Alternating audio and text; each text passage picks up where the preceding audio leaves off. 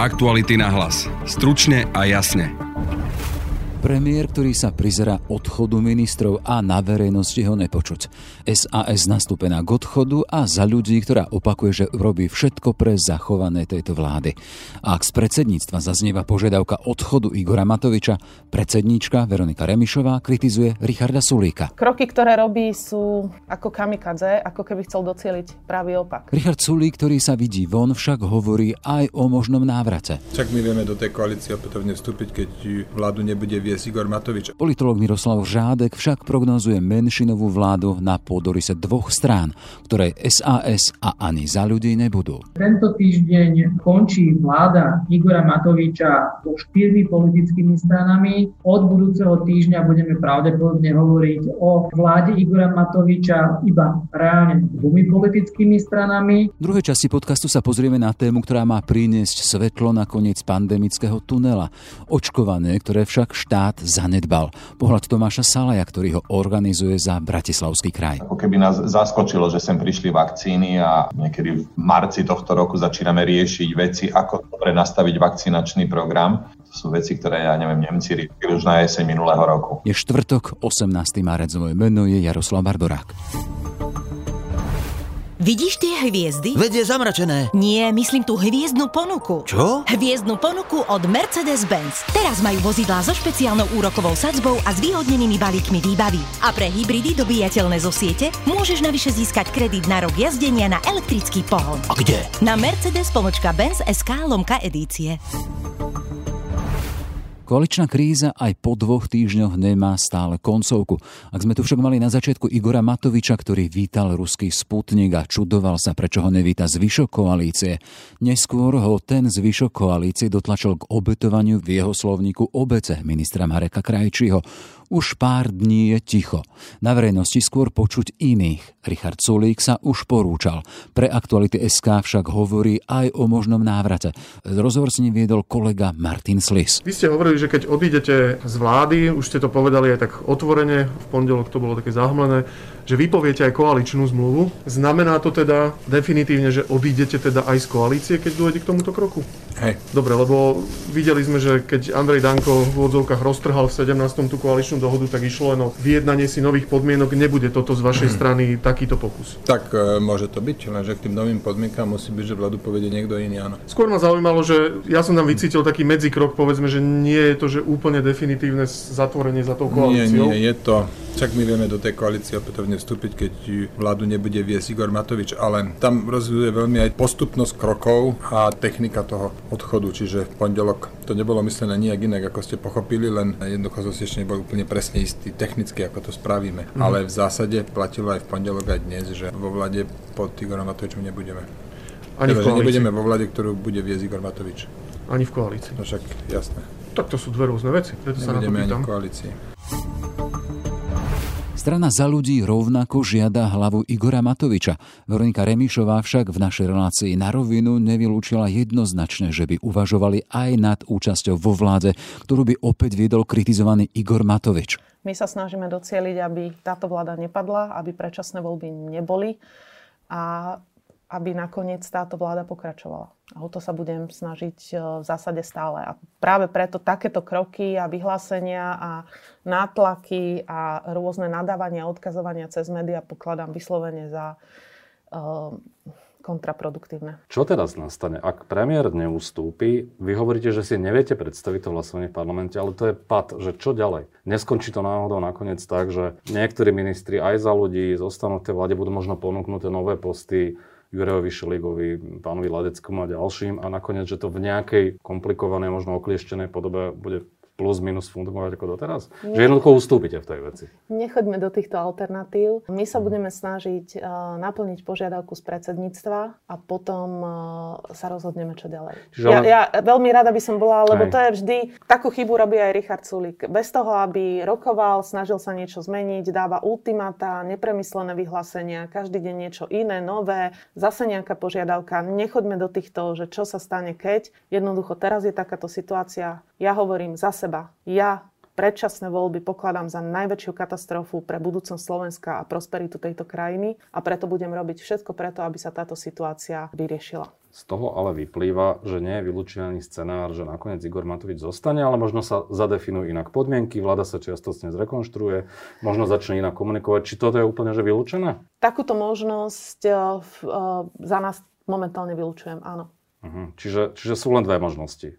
Sú len dve možnosti. Igor Matovič pôjde preč a bude iná vláda alebo predčasné voľby. Takéto možnosti teraz uh, máme na stole, áno. Ale vy ich odmietate. Akože vy ste teraz v takom, ako keby medzi dvoma mlínskymi chameňmi trošku je taká schizofrénia.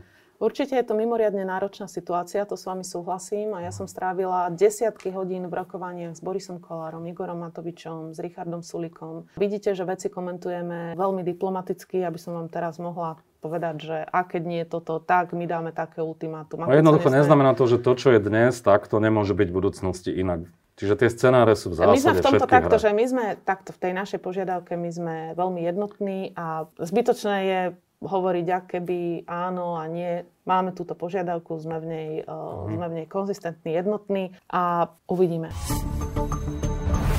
Ako hodnotí aktuálnu situáciu Miroslav Žádek, politolog z Trenčianskej univerzity? Pekný deň prajem. Dobrý deň prajem. Pán Žádek, e, premiér, ktorý je ticho a podľa Veroniky Remišovej má aj akýsi sabatikal od sociálnych sietí, na druhej strane ako by sa prizeral, ako sa mu sype vláda. Dvoch ministrov už má preč, traje ďalší to avizujú, tu myslím tých za, zo Sasky, a rovnako Mária Kolíková z Olano, ktorí hovoria, že s premiérom Matovičom nespájajú svoju ministerskú budúcnosť. Na druhej strane, pri tých ďakovných slovách včera s odstupujúcom ministrovi Krajniakovi spomenul aj tú vetu, že ty sa raz ako minister vrátiš, či tu ja budem alebo nie. To je taký ten signál, ktorý niektorí čítajú, že už môže byť nastúpené na to, že odstúpi. Na druhej strane tu ale máme obvinenia, že jeho Olano loví v parlamentných vodách ex-kotlebovcov. Zás ako signál, že sa odísť vôbec nechystá. Moja otázka, ako to čítate? Máme tu posledné dni vlády Igora Matoviča, alebo už sa konštituje jeho nová vláda? Vzhľadom na to, že ja som už verejne na začiatku tohto roka hovoril, že podľa mňa súčasná štvorkoalícia sa bude transformovať na trojkoalíciu a že z nej pôjde preč SAS, ma situácia príliš neprekvapuje. My sme sa aj pred niekoľkými dňami rozprávali o tom, že aký bude mať e, záver táto kríza. A takisto som potvrdil to, že jednoducho tie vzťahy v súčasnej vládnej koalícii sú natoľko zlé a nereparovateľné, že naozaj to v konečnom dôsledku do, do, dopadne tak, že SAS odíde z vládnej koalície a že ju bude nasledovať strana za ľudí. To, že tu zaznievajú už rôzne náznaky toho jednotlivých politických aktérov, že ako bude pokračovať slovenská politika, najmä tá vládna, a to, že jednoducho sa tu špekuluje o podpore nejakej menšinovej vlády zo strany poslancov, ktorí sa dostali do parlamentu na kandidátke LSNS, je do veľkej miery ako keby podľa mňa relevantná informácia, pretože ak v skutočnosti chce Igor Matovič a Boris Kolár vládnuť ďalej bez koaličných partnerov SAS a za ľudí, tak jednoducho tam tá parlamentná matematika sa nemá kam pohnúť, takže v konečnom dôsledku si myslím, že je to reálny scénár, že tu bude existovať menšinová vláda, možno už niekde od skutočnosti od budúceho týždňa. A formálne teda o niekoľko týždňov neskôr, kým sa vyjadrí dôvera možno novej vláde, práve tej menšinovej. A čo sa týka súčasného predsedu vlády Igora Matoviča, tak e, je asi dobré, že je zdržanlivý, čo sa týka komunikácie na sociálnych sieťach. Nič menej si nemyslím, e, že by to znamenalo, že sa len prizerá situácii. Myslím si, že v zákulisí predseda vlády a jeho kolegovia výdatne komunikujú a uvažujú o tom, ako sa ďalej z tejto situácie pohnúť. A napokon, ak si položíme ešte snáď otázku, že či je pre Slovensko dobré, že tu môžeme mať menšinovú vládu s podporou extrémistov, tak musím povedať, že môže to byť ako keby poučenie zo strany politického realizmu, že prosto takto sa hold e, s mocou zaobchádza. Na druhej strane je to veľmi zlý signál alebo výpovedný signál alebo výpovedná hodnota o našej demokratickej politickej kultúre. Pán Řádek, vy ale na jednej strane v tých svojich projekciách hovoríte o koalícii na báze troch strán, Olano, Sme rodina a za ľudí, Veroniky Remišovej ale v ďalšom bode už uvažujete nad tým, že tu bude menšinová vláda. Znamená to, že už počítate s tým, že strana Veroniky Remišovej by sa v prípade, že by Igor Matovič, a vieme, že tam je tie závery predsedníctva, že iba bez Igora Matoviča ďalšia vláda, že oni by sa nejakým spôsobom rozsypali? Ja si priznám, nie úplne som schopný povedať, že prípadný odchod do opozície alebo zotrvanie v koalícii, aký by mal dopad na vnútorné pomery strany za ľudí. To, čo sa ukazuje vývoj, je, že ani strana za ľudí pravdepodobne nezostane vládnou stranou. Vieme, že tam má celkom jasné podmienky položené na stole ministerka spravodlivosti pani Koliková a len trošku s menším oneskorením sa k podobnému postupu hlási aj predsednička strany Veronika Remišová. Ono, ten hlavný konflikt skutočne ako keby najmä eskaloval medzi vládnymi stranami a SAS, ale jednoducho za týchto podmienok nebude podľa mňa by chcieť byť ochotná súčasť súčasťou vlády ani strana za ľudí, čiže áno. Pôvodne som hovoril o odchode SAS, ale myslím si, že s miernym oneskorením teda bude odchádzať aj strana za ľudí. Čiže a nemá zmysel nejakým spôsobom uvažovať nad tým, aj čo sme počuli v našom rozhovore, teda, že Richard Sulik uvažuje nad tým, teda, alebo hovorí o tom, že SAS vypovie koaličnú zmluvu, ale to však podľa neho nemusí byť koniec tejto koalície a tam naznačoval možnosť úpravy koaličnej zmluvy s tým, teda, že by tam mali nejaké výhody a tá podmienka by bola odstúpenie Igora Matoviča. To jednoducho na Slovensku nebude podľa vás realitou? To mne prípada ako taký mierny alibizmus, alebo ak by to takto malo byť, tak je to nejaký zvláštny, špecifický úhybný manéver v rámci rokovaní, pretože neviem si predstaviť, že by nejaká politická strana, ktorá zostáva v opozícii alebo nie je súčasťou koalície, mala súčasne diktovať, že kto bude na čele tej koalície, ktorej sa oni nejako nezúčastňujú. Takže toto mi príde ako nie úplne reálny model. Čiže už len úplne posledná veta. Zažívame posledné dni vlády Igora Matoviča, alebo sme pár dní pred tým, že Igor Matovič bude mať novú vládu? Presne tak. Je to, ten, je to tá druhá možnosť. Ja si myslím, že sme svedkami toho, že tento týždeň končí vláda Igora Matoviča so štyrmi politickými stranami. Od budúceho týždňa budeme pravdepodobne hovoriť o vláde Igora Matoviča iba reálne dvomi politickými stranami a v ďalších týždňoch sa ukáže, že či bude schopný Igor Matovič získať eh, podporu eh, u poslancov v Národnej rade pre svoj menšinový kabinet. Konštatuje Miroslav Žádek, politolog z Trenčianskej univerzity. Pekný deň a všetko dobré. Všetko dobré aj vám, majte sa pekne. Od víkendu je v hlavnom meste zriadené najväčšie vakcinačné centrum na Slovensku. V prístoroch Národného futbalového štadióna chce na dennej báze stíhať 2500 očkovacích dávok. Bude to reálne a odkedy? Vzhľadom na to, že očkovací rytmus má byť závislý najmä od dostupnosti samotných vakcín. Téma pre Tomáša Salaja, lekára Bratislavského samozprávneho kraja a riaditeľa jeho odboru zdravotníctva. Pekný deň prajem. Pekný deň. Pán Salaj, už rok sme rámcovaní hlavnej pandémiou. Vidíme, čo spôsobila v nemocniciach domových sociálnych služieb.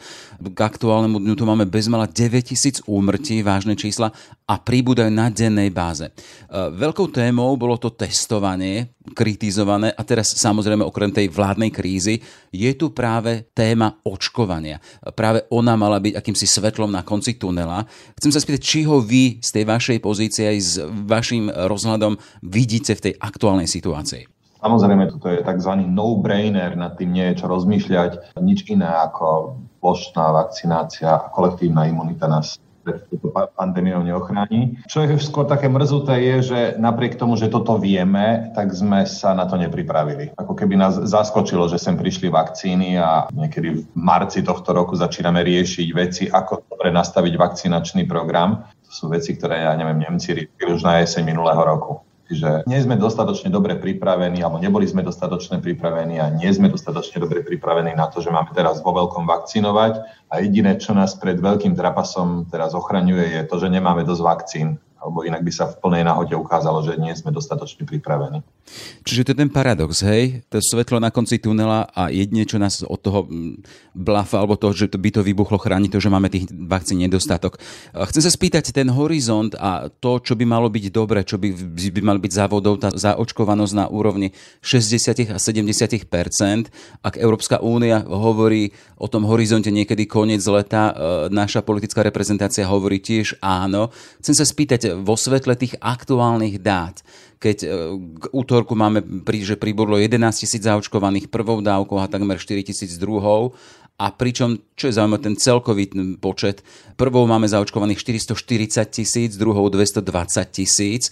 Keď som to prepočítal, je to menej ako 10% a ten dátum sme pri konci e, marca. Stihneme to do toho konca leta, alebo je to reálne? Tak e, teraz by sme mohli začať chvíľku veštiť z kábovej usadeniny o tých dodávkach vakcín. Naozaj to sa mení, že z týždňa na týždeň to, že budeme mať o šialene, o šialené množstvo vakcín AstraZeneca menej, sme sa dozvedeli vlastne len tento týždeň a týka sa to už tohto mesiaca, čo budeme mať menej, čiže je veľmi ťažké odhadnúť, čo sa bude diať v mesiacoch nasledujúcich, ale ak by tie vakcíny mali byť dodávané tým tempom, ako ako avizujú výrobcovia, tak si myslím, že v lete sa už možno budeme ohadzovať vakcínami a to, že budú ľudia zaočkovaní aspoň prvou dávkou, považujem za celkom pravdepodobné, že blížacou sa jeseňou budeme mať túto úlohu splnenú. Hej, e, cestou samozrejme vakcíny a ich dostupnosť, vy spomínate tú AstraZeneca a to krátenie a ak som si správne všímal, práve to vaše, hovorí sa o ňom ako najväčšie vakcinačné centrum tuto v Bratislave na Národnom futbalovom štadióne je naviazané práve na očkovanie touto AstraZeneca. E, aké to má konsekvencie práve práve pre fungovanie vášho centra? No tak napríklad také, že tento týždeň som chcel, aby sme už otvorili piatok, sobotu, nedelu, aby sme išli 3 dní v týždni a byli nejakých 6-7 tisíc ľudí, teda zaočkovali ich. No a v pondelok na Webexe ministerstva zdravotníctva som vlastne vyhodnotil, že piatok nemá zmysel otvárať, lebo na to nemáme vakcíny. Budeme zase len cez víkend, sobotu, nedelu, aj tento, aj budúci týždeň. Čiže to je tá jedna z tých konsekvencií, teda, že nemôžeme ísť na viac dní a nemôžeme teda to percento zaočkovanosti zvyšovať v našom kraji.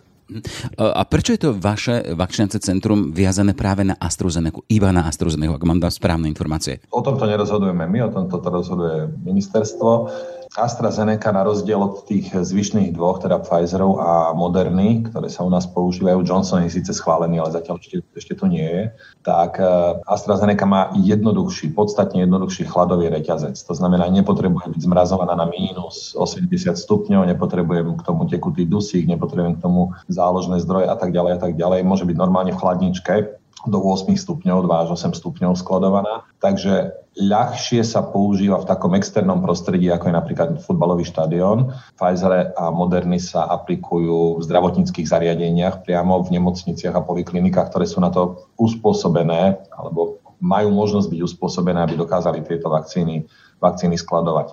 Uvidíme, ako to bude, keď príde vakcína Johnson Johnson, ktorá má zase jednu obrovskú výhodu oproti všetkým týmto ostatným a to, že sa podáva v jednej dávke, nie v dvoch. To znamená, napríklad je to veľmi dobrá, dobrá vakcína na použitie v domácom prostredí u nehybných alebo ležiacich pacientov, lebo netreba k ním výjsť vycestovať dvakrát, stačí vycestovať raz. Je to dobrá vakcína na očkovanie niektorých vylúčených komunít, bezdomovcov, ktorých nemáte možno veľkú pravdepodobnosť po druhýkrát znovu stretnúť, aby ste im dali druhú dávku. Ale toto je zatiaľ hudba budúcnosti. Johnson tu zatiaľ nie je, zatiaľ je tu táto Astra, tak zatiaľ v týchto veľkokapacitných očkovacích centrách používame Astru. E, zatiaľ tu je Astra, hovoríte, ale s tou Astro sú teraz aspoň mediálne spojené vyslovene informácie, ktoré ju spochybňujú. E, rôzne štáty sa k tomu pripájajú. Vieme teda, že kompetentné kompetentné úrady aj u nás na Slovensku hovoria, že je bezpečná.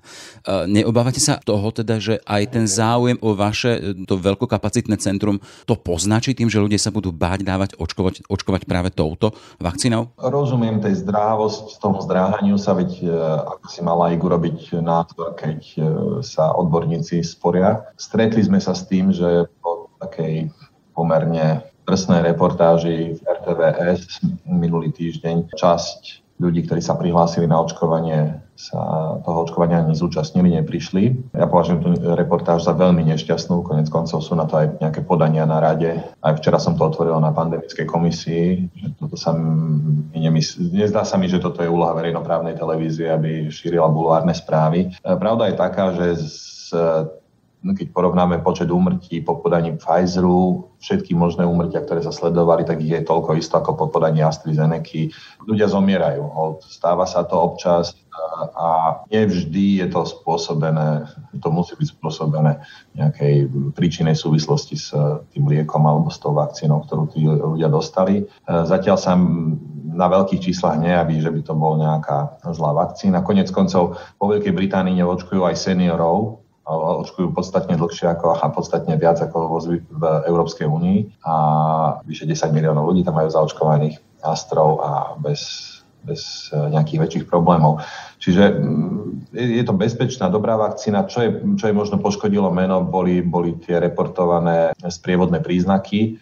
Hold, ale vakcíny majú svoje sprievodné príznaky keď máte malé dieťa a idete s ním na očkovanie, tak garantujem vám, že na najbližšiu noc to budete mať náročné, alebo naopak veľmi jednoduché, lebo dieťa prespí ako dudek, prípadne prehnačkuje. Vakcíny sú imunogénne, teda pozbudzujú imunitný systém k nejakej reakcii, takže ten druhý deň po podaní AstraZeneca je náročnejší, ale na druhej strane tá vakcína už po prvej dávke chráni ľudí a o 95% znižuje pravdepodobnosť, že niekto skončí v nemocnici s covidom.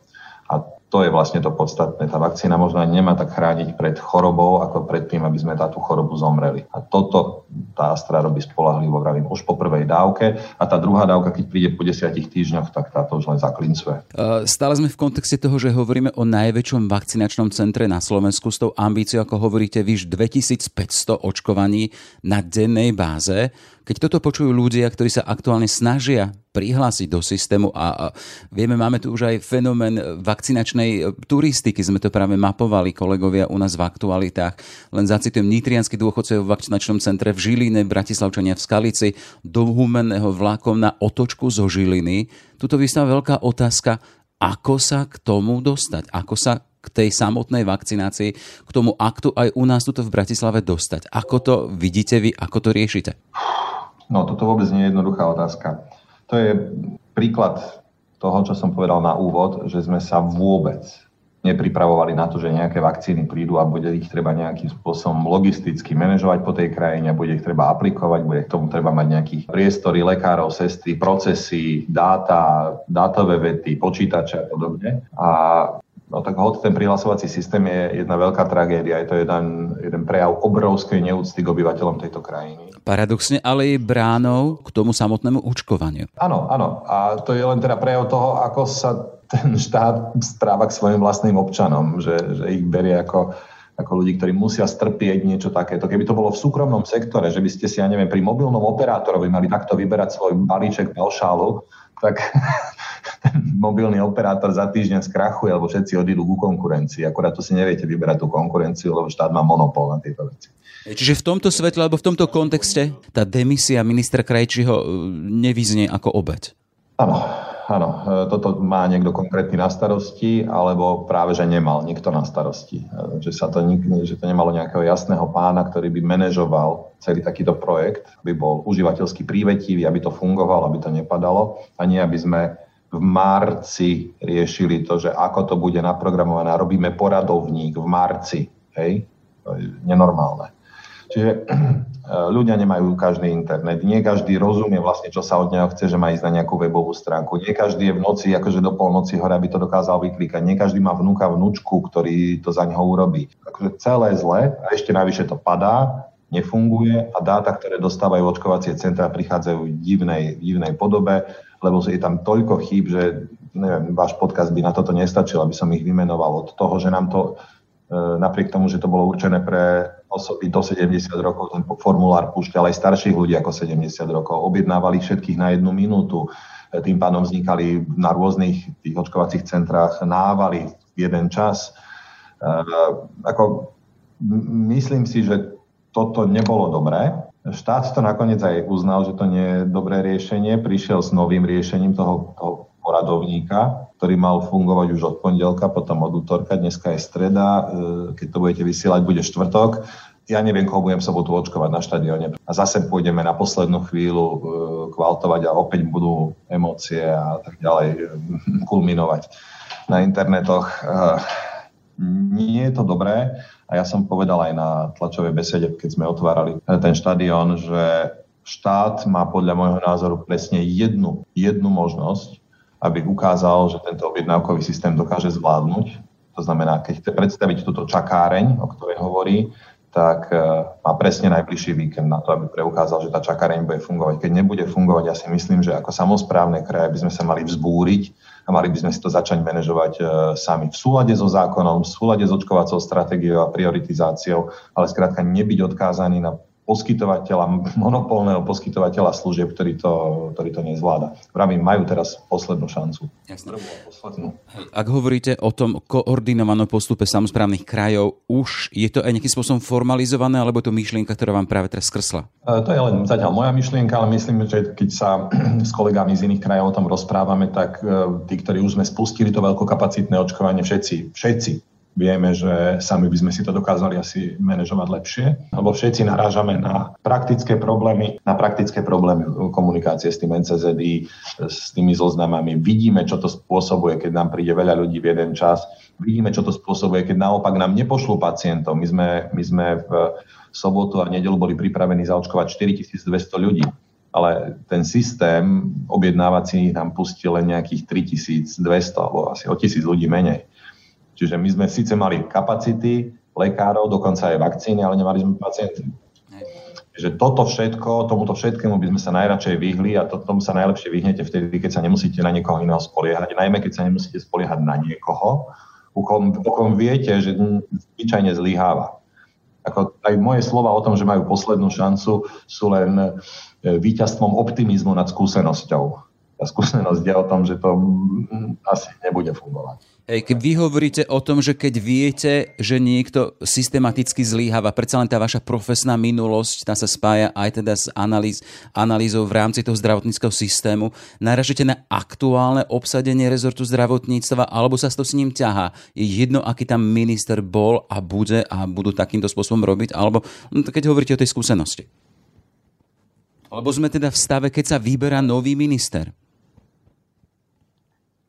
Hej, to, to, to, toto neviem, či má úplne že veľkú, ale tak určite má to súvisť aj s e, obsadením postu ministra a, a šéfa služobného úradu, ale e, toto je skôr o moje skúsenosti s informatizáciou slovenského zdravotníctva, čiže a to sa ťaha 10 rokov. Ja som od prvej chvíle, keď sa prezentovali veci, ktoré sa týkali e-healthu, neskôr e-zdravia, elektronického zdravotníctva, som bol extrémne skeptický, lebo ten argument je, že ľudia, ktorí na tom pracujú a pracovali, sú ľudia, ktorí to dostali ako zákazku. Nie je to pre nich uh, ich, ich core business. Skrátka, oni nie sú užívateľia toho systému. Užívateľom systému je poskytovateľ zdravotnej starostlivosti, zdravotná poisťovňa, ale nie nejaký, nejaký, niekto, kto dostal za úlohu, urobte mi takýto systémik.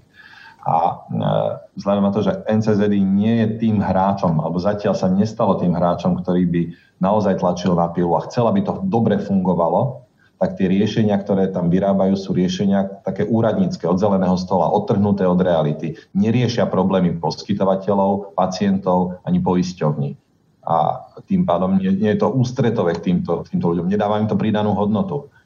A no, objednávkový systém je vzorovou ukážkou toho. Jasne. Čiže ak sa rozprávam e, s lekárom Bratislavského samozprávneho kraja s touto skúsenosťou, ktorú máte a je čierna, e, bolo by jedno, keď sa rozprával s lekárom Prešovského samozprávneho kraja či Žilinského, tá skúsenosť je podobná.